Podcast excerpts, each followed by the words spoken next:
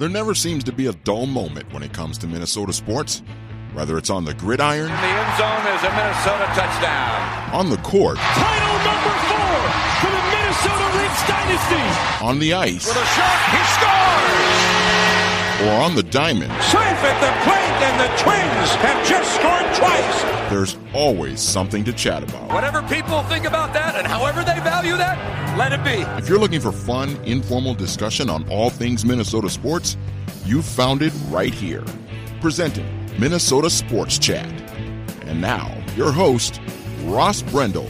Well, here we go with edition number 114 of the soon to be award winning Minnesota Sports Chat. Award winning, if only in my own mind. We will dub this the State Leadership Edition. More on that in just moments. But first, a reminder to please rate and review Minnesota Sports Chat on Apple and Spotify if you have yet to do so.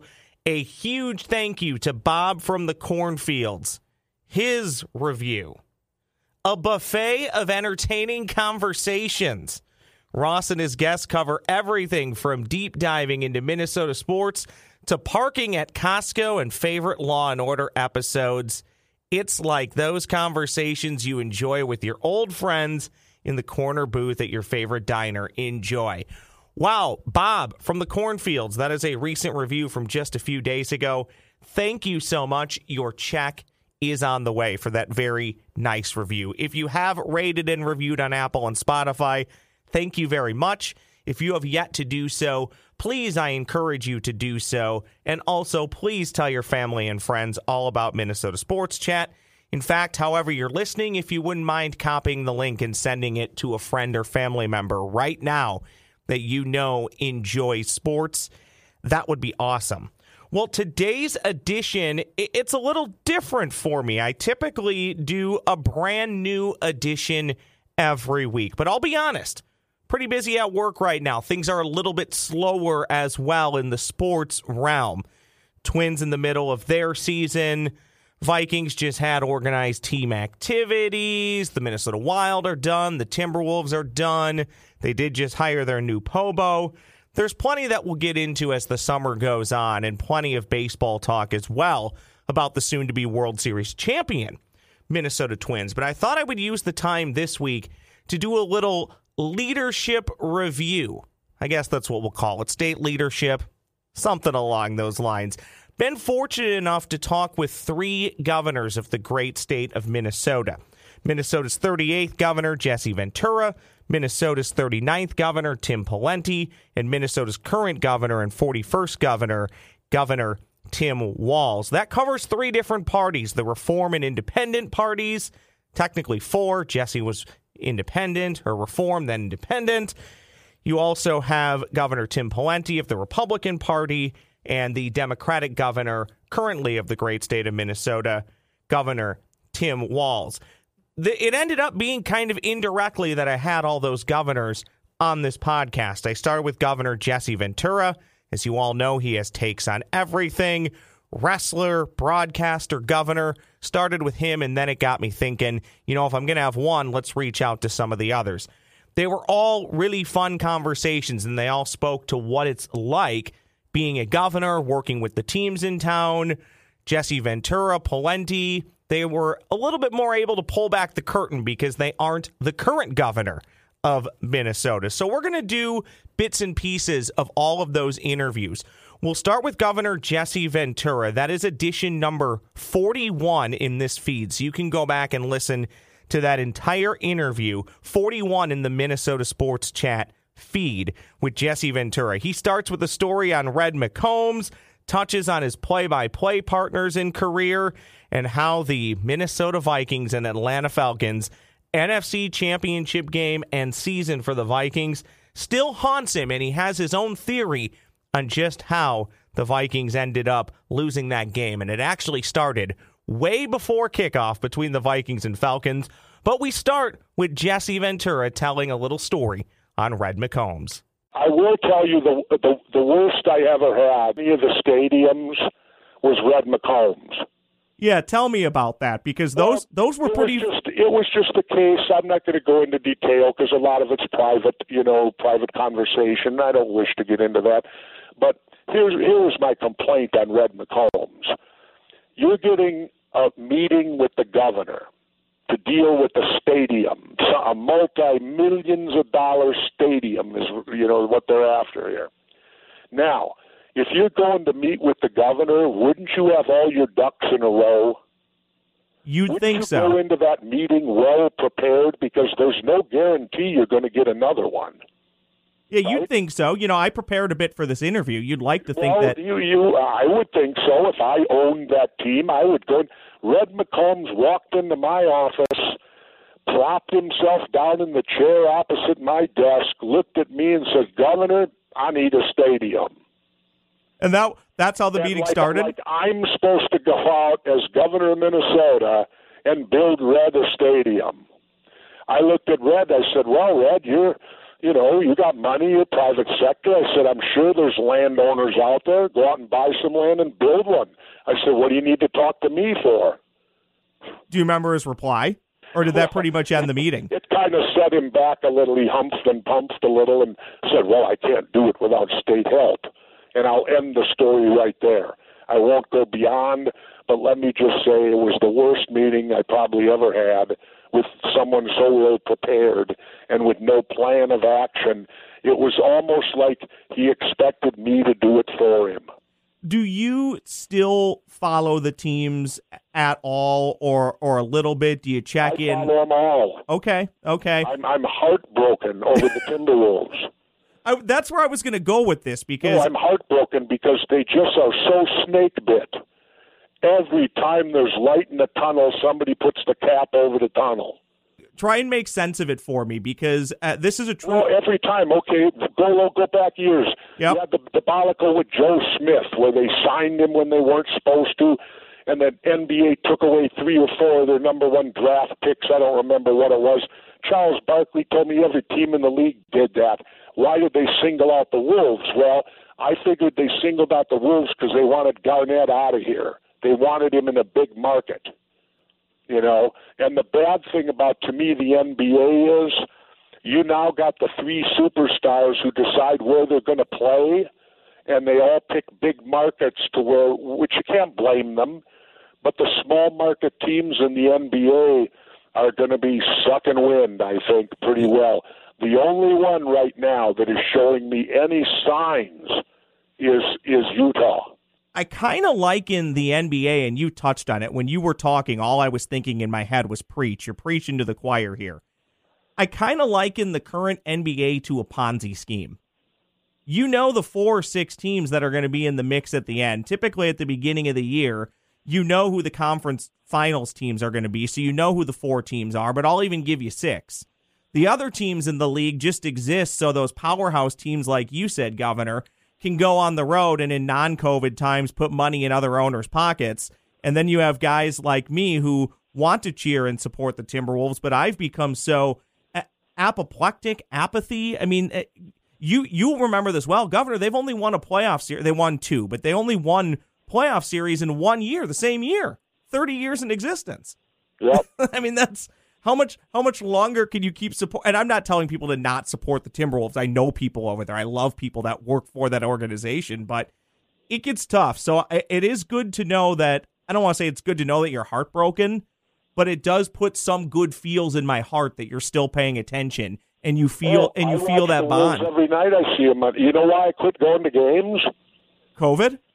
Oh hell no! I quit way before that. I quit because I got I, I couldn't stand they pat you down.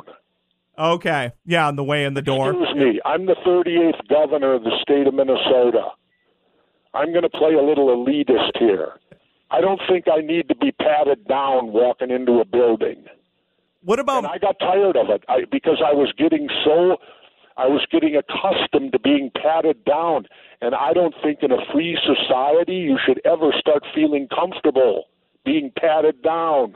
This will be about as controversial as I get, Governor. I, I don't think, I understand why teams do it. I really do. But I don't even think that metal detectors are making you any safer in or outside of the stadium. I don't know if they are or aren't, but all I know is I got tired of it and I just thought I'm not going to go I'm not going to do it. That was one of the major reasons I've quit flying is cuz I've got metal in my body so every time I I go through I get the full treatment. And uh I'll I'll give you one final story. Okay. I'm, I'm probably the only the only person, the only governor in the United States who went to the Minneapolis St. Paul airport where he was the current governor and got patted down. Did you hear that? So you're currently the governor and they're patting you down. Yeah, this happened way back after 9 11. I was traveling to California. I'm the governor of Minnesota. I'm traveling to California on business for the state. They didn't know when I would conclude my business, so they bought me a one way ticket. Well, at that time, if you bought one way tickets, you got yanked out of line. So I go out to the airport, they yank me out of line, and this kid's patting me down. And I looked at him and I said, um, Can I ask you a question? And he said, Sure. I said, When does common sense enter into this? And he goes, Well, what do you mean, sir? And I said, Well, when's the last time a seated governor attempted to hijack a plane? And he had a great answer. He said, Well, we can't make exceptions. And I said, Fine. I said, Let me ask you a second time. When does common sense enter into this? He goes, Well, what now? I said, You see the two guys over there leaning against the wall? He said, Yeah. I said, Those are my bodyguards, and they're both armed with nine millimeters, and they're getting on the plane with me. I said, All I have to do is order them to give me their gun, and they have to do it. I'm their boss. They got to hand it to me. And I said, And you're patting me down. Now, to show you how ridiculous it was, I flew out to L.A. We conducted our business out there, and of course, you got L.A. or California Highway Patrol with you out there. We conducted our business out there. I'm not even the governor of California. And when it came time for me to go home, CHP, California Highway Patrol, drove me onto the tarmac, over to the plane, and I went up a side entrance and was already seated on the plane when the passengers came on. Never went through anything because I was a governor. And yet, in my own home state, I get patted down at the airport. Okay, but how about this, Governor? And and you, you can explain this better better to me, and and I don't want to go over on time, so I want to finish with a few questions after this, if you can, if you're able. Yep. Go Um, ahead. Okay, so it's it's all it's states' rights, correct? I mean, so obviously California was handling it different than the state of Minnesota. If you're the governor, No, could- I'm just making. I'm not saying. that- I'm just making the comparison. Excuse me. I'm the governor here. I'm getting on the plane with two armed guards. Where's common sense? were were they able to get on the plane with their? Sure. of course they are. They accompany me anywhere I go. And they When you're the governor, you have two armed bodyguards at all times. All times. Let's do this. I got a couple of quick sports questions for you, and then I and then I have a, a kind of deeper feel good question for you, if you don't mind, if you still Go have time. Okay. Uh, best, and this include this includes your work with with football, and this includes professional wrestling. Who's the best play by play guy you ever worked with, or gal? Who who was either just the best at what they did, or the best compliment to you? And I don't expect you to trash anybody, but was there just somebody who you enjoyed working with? Yeah, there's. Uh, I'll tell you who I meshed with tremendously, and he's still out there. And in fact, I heard his voice because he just won a Super Bowl. Gene Deckerhoff, Yeah. the voice of the Tampa Bay Bucs. Yep. I did. I did two years of Tampa football in the early '90s with Gene Deckerhoff, and I can't tell you there's not a better play-by-play man in the business, not a better human being that I've met hardly, and just a wonderful person. And I cherish the two years I had with Gene Deckerhoff doing Bucs football down in Tampa, Florida. And now at least you can say, Jesse, at least one of the teams you worked with has won a Super Bowl. Techni- well, that's their second. So you you you could have claimed that That's the anyways. one. One one day though, right? I mean, maybe if you live to be 180 and I live to be 150, we'll get there, right? I'm not even hoping for it. I've I've given up hope. Uh, if it happens, I'll just consider it a blessing. But uh, I'm not going to sit and lose sleep over it anymore. I got tortured through four of them already, and uh, a couple of championships that we should have won. The one we should have won. You know, the one that irks me the most today, though, What's that? is the one that we uh, where we lost to Atlanta. Yeah. When Anderson, when Anderson missed his only field goal of the year. Yeah. Well, that game wasn't lost there. That game was lost three or four years earlier. Oh, do tell. Oh, I'll tell. Yeah, do tell. Because three or four years earlier, we were picking number 10 or 11, I think, in the draft. And there was a player on the board who had fallen because he smoked pot. And he fell to us. He was right there. And we chose to pass on him.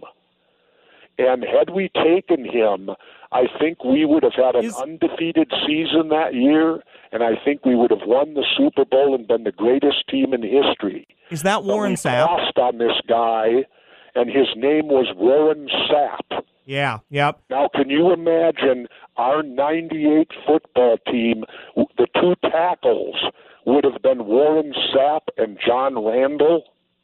in in fairness, Jesse, to be fair to them, they learned their lesson a few years later with the drafting of Randy Moss.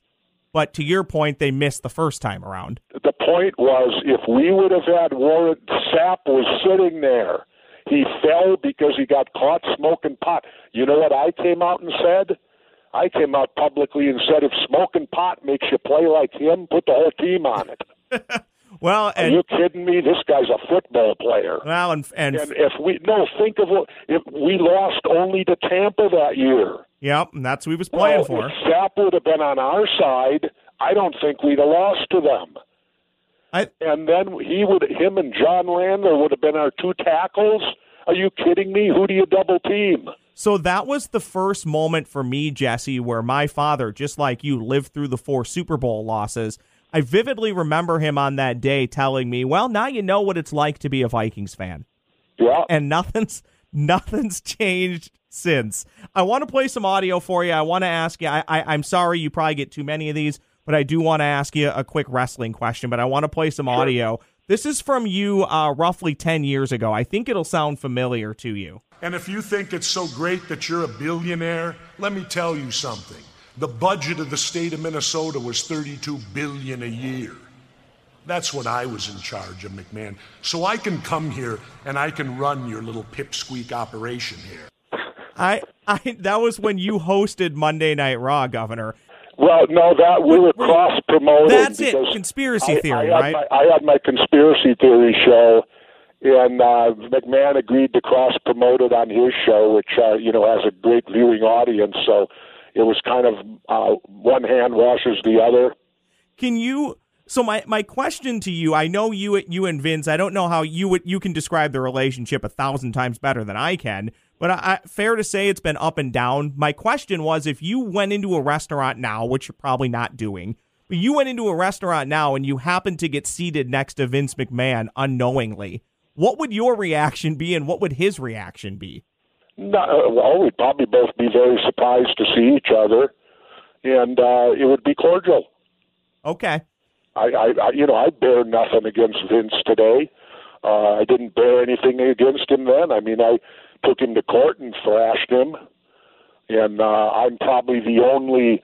I, I call it my wrestling retirement, you know, because I tried to unionize wrestling and I almost got fired for it. And uh, but uh, when I beat him in court, he was he had to pay me, and so I I used I get a check a check quarterly from the WWE even today, and I call it my wrestling retirement. why is Minnesota? I'm the only wrestler that has a retirement, that, to my Yeah. knowledge. Yeah, no, I mean, unless you were saving your money all the way through, yeah, you you probably are the only one that that got one, which is hence your point.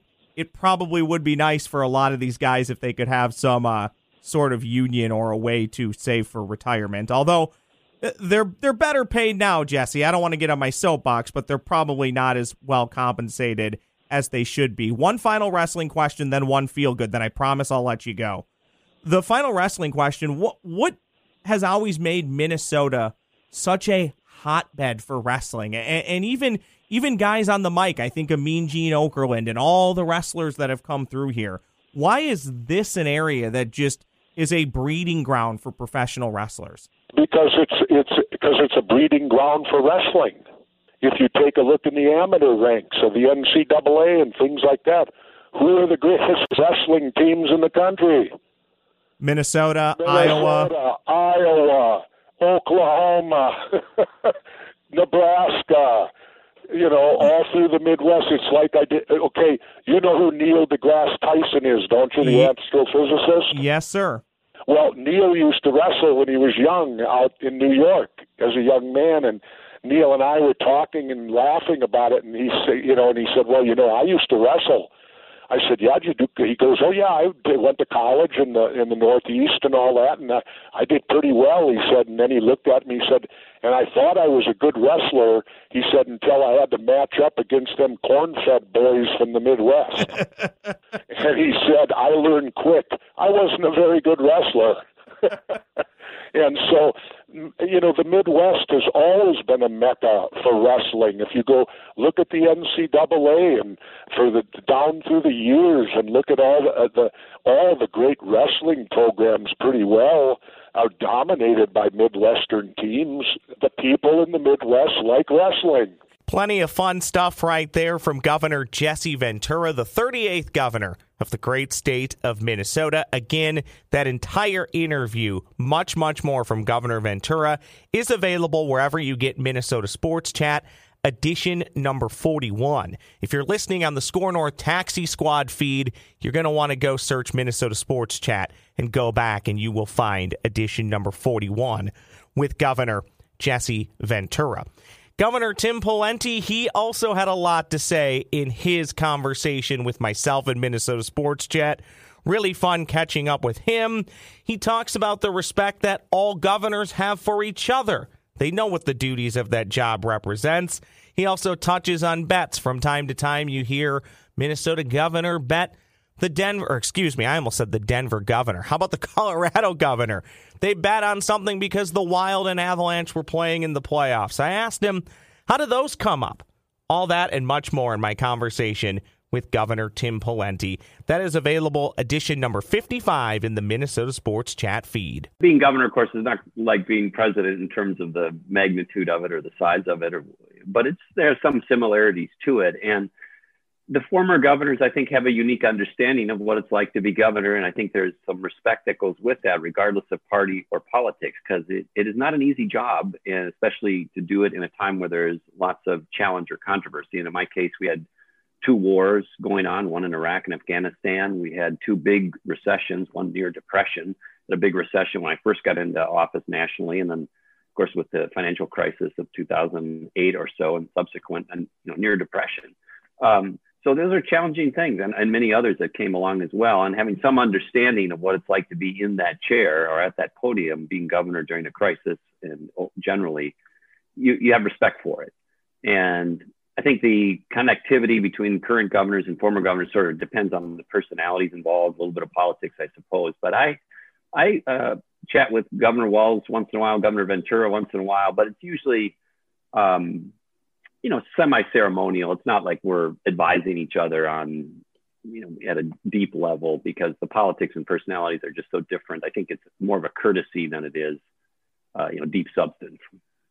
So here is the transition into sports, Governor. I, I, often tell people what I love about sports is there's a lot of politics in sports. And what I love about politics is that there's a lot of sports. You know, they, they overlap, right? Sports into politics, politics into sports. Would, would you say that that's a fair assessment that as far as when it comes to kind of forming alliances and, and, teams and the competition aspect, that there is some truth to that, or am I sorely mistaken in that opinion? No, I think you're you're spot on. And of course, politicians and others use sports metaphors for a reason. They're understandable, they're relatable, and but to your point, they're actually applicable. And you know, some of the common dy- dynamics are you got to form a team, you got to have a purpose and a mission, you got to inspire the team, you got to execute against a plan, and uh, you know, you got to have victories if you're going to continue on uh, to make a difference in sports or politics. And and a lot of the personalities are you know somewhat similar as well. I mean, politics sort of attracts extroverts. I think sports sort of attracts certainly athletes. Not all of them are extroverts, but certainly some more charismatic personalities than maybe on average. Walk me through what I always find interesting, and it's it's been a little while, but this will this will again happen at some point. We always see it. Minnesota team is playing other team in a championship game or it's a playoff series. And we always see these gubernatorial bets, or sometimes it's yeah. bets between mayors.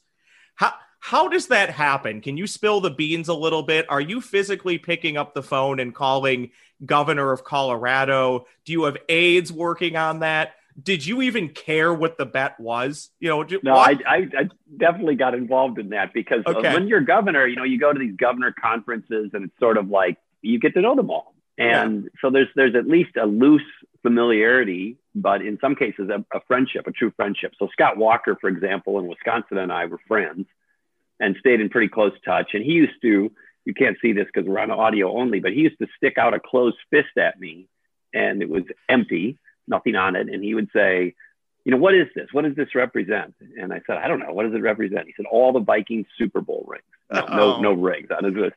And uh, and his predecessor Jim Doyle and I had a bunch of bets. So we definitely the ones I knew well, I personally would call or take their call. We taunt each other, and then we concoct some state, you know, symbolic event. So with with Doyle, I won one bet with him.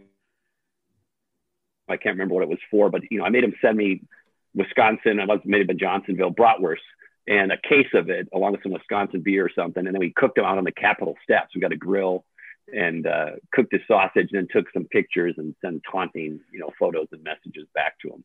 I love so that. It's a lot of a lot of fun and good, you know, good photo op as as politicians always like. Yeah, well, and I love that stuff too because again, you know, call me naive, Governor. I still think more can unite us than divide us, and it's funny how much sports can play a role in that. You know, you go you go watch a wild playoff game at Xcel Energy Center does anybody ever sit down and ask what the person next to them's political affiliation is? No. Nobody cares about that. You're there to watch the game and have fun and cheer on the same team. Great point. It's a great uniter in a in a time where we need more of that. You know, there's um, this goes back a ways, but there was a, an author, I think his name was Mickey Kaus. He was center left, so I didn't share his politics, but he sort of made the point that we have so few opportunities for people of different backgrounds, socioeconomic backgrounds, uh, political views, all of the differences that get highlighted in our society and culture today, that sports was and hopefully remains the, one of the places where people of different walks of life can come together and not be, you know, sniping at each other and, and uh, have a united purpose, which is to enjoy time with friends and family, hopefully cheer for a common goal, which is your team and the, and the victory. So it can be a social uniter. And of course, one of the concerns we have about that is the expense of all of it you know, can can people from different walks of life really afford to go to all many of these events and you know, have that experience together? Hopefully that that access will remain. But uh, one quick other quick betting story I'll jump back to. So yeah. there was a governor of New York, uh, George Pataki, big tall guy, sort of a sports nut, and uh, fortunately he never enforced this bet. But it was the Yankees and the Twins, and that should tell you something right away that I should never have taken the bet. But the, the bet was if I lost, I had to dress up in a Yankees uniform and ride the subway in a Yankees uniform from Manhattan out to their stadium and then attend a Yankees game with him in a Yankees full game uniform. And uh, he, he waived or relinquished his right to make me do it, but that was the bet. Do you remember what he would have had to do in return? Do you remember what you proposed to him? I don't, but I'm I'm sure it was something equally diabolical. Okay. uh, I don't know what it was though. Here here's one for you. I'm I'm glad I'm glad you brought up the twins. So keep twins in your mind. This is a little bit of a hint for you. All right. Do you have any idea what you were doing on this day 15 years ago? No. This is fortuitous timing, Governor. I just happened to be researching this a couple days ago and said I I can't believe that this would happen on this day 15 years ago in 2006 you were at the metrodome signing the bill into law for the twin stadium Awesome. On this, That's yeah, a great memory. Thank you. Yeah, Thank gr- you. great timing. And I can even give you one of your quotes. This is from the Star Tribune. You told the crowd everybody's listened to enough speeches over the last 10 years. Let's sign this thing. and, and I think Well, that's awesome. And another small thing, not to cut you off, I was there that night randomly with my dad. I had no idea you were going to be there signing that into law. So it's it's a great Right. memory for me personally. Well, thank you for uh, bringing that up, Ross. And you know that for those who are old enough to remember, the whole Twin Stadium thing was a saga. It went on for a decade or more, and had many dramatic chapters and, and threats of the team leaving and various other high, you know, profile conflicts. And I was glad to get it done. And it was controversial because obviously being a Republican and a conservative, anytime you have the government involved in funding a stadium, um, that brings up all kinds of backlash, especially from my party. So uh, we were able to do it in a way that sort of was a compromise. Hennepin County, the state didn't put money in. We just authorized Hennepin County to be able to levy a local tax if they wanted to. And so, which a lot of states just allow local jurisdictions to do anyhow. But um, so that was what happened. And, you know, having a twins in the Metrodome just sucked. I mean, it was a terrible experience. It wasn't outside. The stadium was obsolete almost at five years after it was built. It wasn't a pleasant experience going there for the fans. The team didn't like it from a revenue and experience standpoint. So we now have a great stadium. You know, it stands up against some of the best, maybe all the best in the country. So I'm proud of it. How much do you think, Governor, being sports minded and caring about the teams in this town and having a bit of a rooting interest, how much do you think that played in your decisions in trying to want to work with the teams fairly and get deals done when they made sense? I know not every deal got done under your watch, but some good groundwork was laid. And as we just talked about, the Twin Stadium got done. How important was that to you? And on the opposite side, were there were there days where you saw these meetings pop up with X owner from X team, and you just said, "Well, I really don't want to do this today." well, I had it, it was very difficult because of the. Uh, but look, the the the state is a great state, but you're going to have professional sports teams in the modern age, you got to have modern stadiums. And so, as a leader, that's the reality. And as a leader, you got to find a way to get it done. And on my watch, we did the Viking, not the Vikings, excuse me, the Twin Stadium and the Gopher Stadium, and had a lot of discussions around a Viking Stadium. And one of my funny memories about that, about the governor's residence, it's an old, you know, house with a lot of chimneys and fireplaces in it. And so Zygi Wilf came to visit me about the Viking Stadium, and uh, he had, you know, been acclimated to Minnesota, but not fully. But he admitted later that he had worn long underwear, you know, pants. He had on like sort of ankle leg boots, a winter coat, and like a sweater. And, and I sat him down next to this blazing fire. I mean, just blazing fire. so it'd be like you and I talking three feet across, and then the fire was to our right, and we were a couple feet from the fire. And he had broken into like a flop sweat. and we were we were negotiating, and uh, and at the end of the meeting, he's like, "Good, you know." He's, he said, I, I've been through a lot of tough negotiations in my life, but nobody's ever tried to like put me in a sweat lodge. But it, we we didn't get that done because that just got really complicated. The Vikings situation did, but I was I think it's important if you're going to be a governor or a leader to take on tough issues, and Minnesota needs amenities that are modern and high quality because if you're going to attract and keep talent to our state people want the opportunity to be able to do stuff. And if you're a you know big employer um, and you want to be in an area where you got to attract talent and keep talent um, we, you got to have the kind of community where people think it's a fun and interesting dynamic place to live. And part of that is sports Yeah, and for myself, I've always said I want to accommodate the sports teams, but I don't want to be a hypocrite either. I want to also accommodate the arts and other things that are happening in and around Minneapolis, St. Paul, and the state. There's so much that we could get into, but I want to be respectful of your time. One thing, though, that I need to ask you is how much are you paying attention currently to the teams in town? Again, because I know you're a fan. And as we were prepping to do this interview, I had told you few months back, I talked to your predecessor, the 38th governor of the great state of Minnesota, and he blew me away with how much knowledge he had of present day NBA and WNBA. So he is yeah. he's tuned in, and I, I kind of get the sense. I know you're a big hockey guy, so as we record this, the Wild are still in the playoffs. I I imagine you're keeping tabs on that. So, in terms of my sports uh, attention, I pay close uh, attention to it, but particularly as it relates to the Vikings and the Wild. And then I watch the Timberwolves and Twins episodically depending on how they're doing. They draw me in when they're doing well, and I tune them out when they're not. And I don't want to say I've given up on the Wolves and the Twins, uh, but it's tough right now. I, I dial it way, way, way down when they're in where they are. And I mean, the Twins this year are a huge disappointment, and the Wolves, uh, you know, it's a disaster. So uh, it's going to have to be rebuilt. But as to the Vikings and the Wild, I'm immersed in it. I, you know, I still spend all my time or most of my time in Minnesota, so it's not like I'm checked out. If Dean Evason calls you up and says, "Governor, we're short people. We need you to play tonight because I know you've played hockey," are you suiting up as a center, a forward, a defenseman, or a goalie? What is Governor Tim Pawlenty suiting up as? And do you think you could survive even 30 seconds on the ice with NHL talent? I uh, well, first of all, this is a fantasy scenario. Yes. So thank you for uh, for raising it, and and of course, I would instantly accept at age sixty.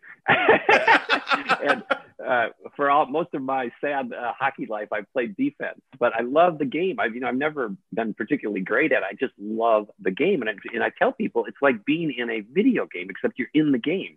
It moves so fast, regardless of what your uh, pr- like problems or stressors are, when you step onto that ice with 10 other people or nine other people, um, and the things are moving that quickly and so much can happen not only in terms of puck movement and positioning but also you know when i was younger physical damage you have to be totally immersed in the game and it moves at, at a high speed and so it's so fun and interesting strategically tactically physically mentally but you there's no way you can be thinking about your job or the stress of some other part of your life when you're playing hockey because you have to have total concentration. And I love it. It's a fun game. But I would accept, I would play right defenseman and they would cut me instantly as soon as I stepped on the ice after they saw my my lack of skill. I did have a chance to play on a number of these charity, you know, yes. events with current or former Wild players or current or former North Star players, and they're kind because you're governor, so they take it easy on you. But you know, hockey, the game doesn't lie to you. It doesn't lie to you as to your age. It doesn't lie to you as your speed.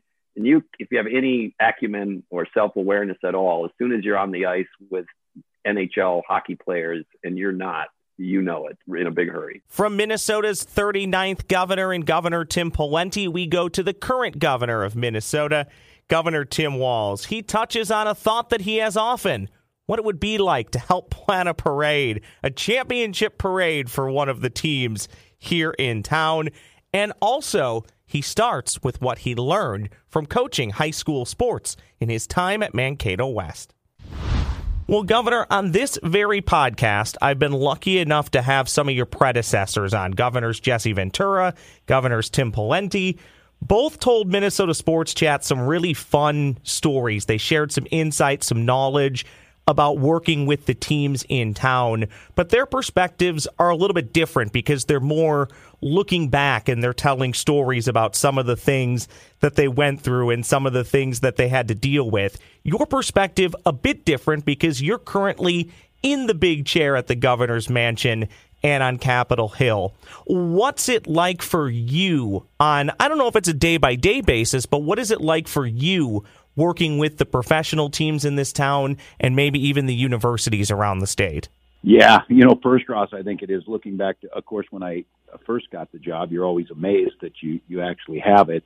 But I think for me as a, as a high school coach, um, those first few times were just in awe of, of, you know, oh my goodness. And, you know, kind of getting to see the behind the scenes of how this stuff works or talking to some of the, you know, the, the management and the, the, the coaches and, and listening out. Well, you know, curious as it as a coach who I, I did this for 20 years and, and how they do it. I think now um, seeing them as partners and, you know, I just candidly philosophically believe sports is, is a huge part of our lives. I, I think it's not a cliche. It, uh, it does teach teamwork. It, it's the important part of humanity, you know, competition and those things. But seeing them as partners, and and in times of you know, with pretty obvious, it's been a bit challenging with you know pandemic and some of those things. To see these folks understand their role and how important they are to people and the impact that they can make, and just to see that you know that that kind of social responsibility has been really great. And I'm just really proud of how the teams have responded. I'm I'm just it's it's what I would have expected, and so it, it's kind of taken on a little different. uh you know, it's a little different relationship. At first, it was me just being in awe that I could go check out the, you know, talk to the players or something like that. And now it's like working together to to do what we can do for Minnesota. You mentioned your time as a high school football coach at Mankato West, I believe. What did working with high school athletes, or not necessarily what, but how did they prepare you for a life in politics and eventually one day as the governor of Minnesota? What did that age group teach you? Yeah, well, you you learn very early on, um, whether it's teaching or coaching at that that level, you're you're not the smartest person in the room. Um, you just might have some more experience. And I've always been a big believer, not a cliche, that the things we do that are great we do together um, whether it be military or that uh, or or coaching. But I just think working for common goals together, and and it really is about the things that really matter. Counting on the person next to you, um, being accountable to yourself. Um, when you make a mistake, simply say it and own it, and see if there's something you can do differently, and then and then just finding joy in things together. Um, I, I had teams that we maybe weren't as successful, but I, I just remember moments with those teams. And then, of course, you you reach the pinnacle and you you win a state championship those are those are moments that you always remember but i i just think it's that sense of um do your best you know individually again not a cliche but what you can accomplish together is is pretty amazing and i uh i always enjoyed that i liked seeing students and I, I participated and helped with everything it was you know i i coached everything from football to basketball to track but i also helped with speech and debate. I built the plays, um, built the proms. It, it's about being part of your community, being engaged, give what you can give back. So I always found great joy when I would get football players. I would talk them into going out for the musical or something like that, and then I would work on the plays. And uh, those things I think is, are are good life skills. Be involved in your community. Don't don't just sit on the sidelines. Be part of be part of what's going on around you. I asked both Governor Ventura and Governor Pawlenty this same question, so I want to ask it to you. I'm a firm believer that there's a lot of sports in politics and a lot of politics in sports. Is that a fair assessment in your mind? I think a little bit, but I would give you this one, Ross, and and this is what you know. I'm going to work hard to get it back together more. I always have viewed politics and and I still do. I just think it's harder to do now.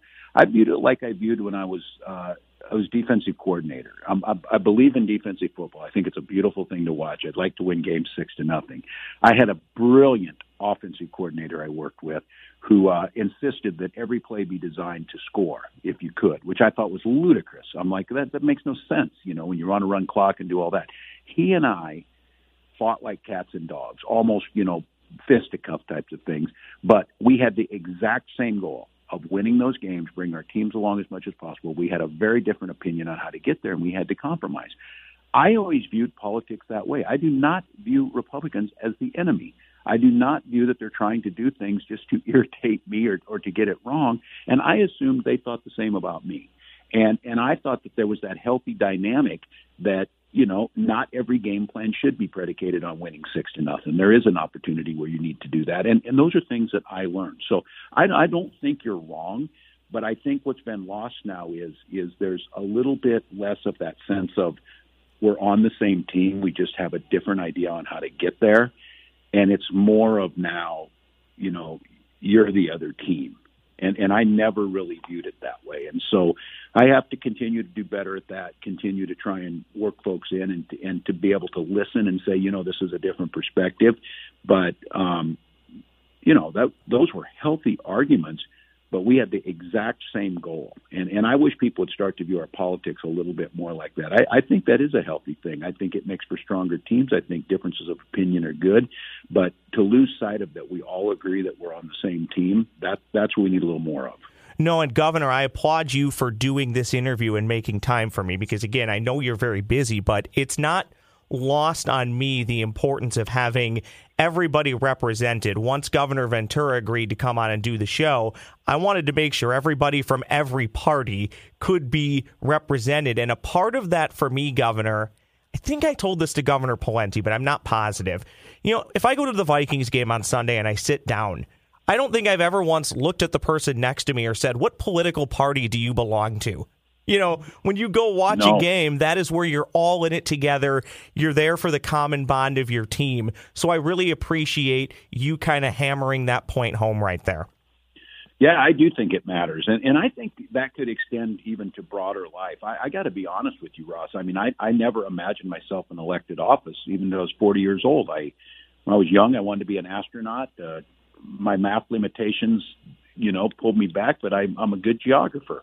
Um, with that being said, I, I would identify myself as you know a, a husband, a dad, a football enthusiast, you know, things probably before I would identify my politics. And and I know that when you're in elected office that changes a little bit, but I just have to believe that there's a whole lot of folks that are just weary kind of of this why is this always a battle when it could be more of a common pull. And and I think that's right when you when you're there you feel like it, it's fun to root for a team. You're part of something bigger than yourself. I, you know, it's not my team. We're not getting paid to be Vikings. You know, we're not making the coaching decisions, but it's good to be there and try and support them any way you can. And that's the part that I think probably could equate over. You know, you're saying that there's, you know, there's sport in politics. I, you know, I don't. It isn't important for me to be right or to win. It, it's important that we get the right policies in place, and and I think that's the way I approached it. There were times when you know my defense didn't do what it was supposed to do, um, and then that was on me to try and fix that. Or if I I felt we were doing good, so I don't think they're cliches. I think we learn much from sports. I think it's humbling. You put yourself out there. Um, you know, that's what they say. There's there's no hiding from it. You put yourself out there, you win or you lose. And and politics is a little bit that way too. I'm going to close with a few fun ones for you and then let you get back to your busy day. Have you, since you assumed office, have you ever stopped to think, or do you allow yourself to think about the what if and the what if being maybe you're helping to plan a big parade for one of the teams in town that wins a championship? Yes, I think about that daily. How fun that would be. so I, I think it would be great, and I, I, I have to tell you that the sense of uh, civic responsibility for all these teams is, is simply stunning. Um, they've earned it. I do feel like we're a little snake bit. You know, I for a while here over these last year and a half, I'm telling people not to stand too close to me if it looks like lightning because I'll get struck. Um, I think our teams feel a little bit like that. But you know what I really appreciate, um, and this will be the first time this year I'm gonna, I think I'm gonna attend on Sunday uh, the Browns game, and it really look forward to it. I've got you know I've got relatives and friends who are talking about going, and uh, the idea that we could bring you know that big game back to Minnesota it would just be incredible. So um, you know, who knows? Boy, I thought after the the New Orleans miracle that, that was going to be it, but maybe this year. Yeah, I think you and pretty much the entire state of Minnesota. There were well, there were probably there were probably two groups of people: the people that thought, "Oh, this is it," or then there was then there were the people like me, Governor, that are already a bit jaded and went, "Ah, did we just use our miracle on a game that wasn't even to get to the Super Bowl?" Yeah, that was yeah, that was right. that was unfortunately kind of where I landed. Okay, Governor Ventura was a professional wrestler. Governor Pawlenty, if he could, would have played in the NHL. Would you have played in the NFL if you were able to, or is there another sport that you really took a liking to that you would have loved to play professionally? Yes, I wish I would have been better at it because I, I find great joy in it, but one look at me would tell you that was never going to happen. I would have liked to have run in the Olympics. I think watching the uh, the distance events in the Olympics is something I still do. Um, I was a I was an adequate high school football player, but um, I always I, I think it's those Olympic track athletes that I would just have given anything. That that's the one to me I think would be great joy. A big thanks to Governor Tim Walz for making time for Minnesota Sports Chat on what was a very busy day for him. And thanks to Governors Tim Pawlenty and Jesse Ventura for making time for Minnesota Sports Chat as well. Not a political pod. We tried to keep it to sports as much as possible because I thought they would offer just some great behind the scenes insight. I hope you enjoyed the conversations. I hope you enjoyed the parts of the conversations that I did share. And if you would like, please go back and listen to the entire interviews. They are fantastic, if I do say so myself. Edition number 41 for Jesse Ventura, edition number 55 for Tim Pawlenty, and edition number 71 for Governor Tim Walz. That will do it for this edition of Minnesota Sports Chat. I'm back again next week and also working on some real fun stuff for the summer. Hoping to be joined by a few musicians, maybe even a few actors and actresses as well. And of course, we'll talk plenty of current Minnesota sports right here on Minnesota Sports Chat. I'm Ross Brendel saying thank you so much for listening. We'll talk again real soon, and please remember to rate and review kindly.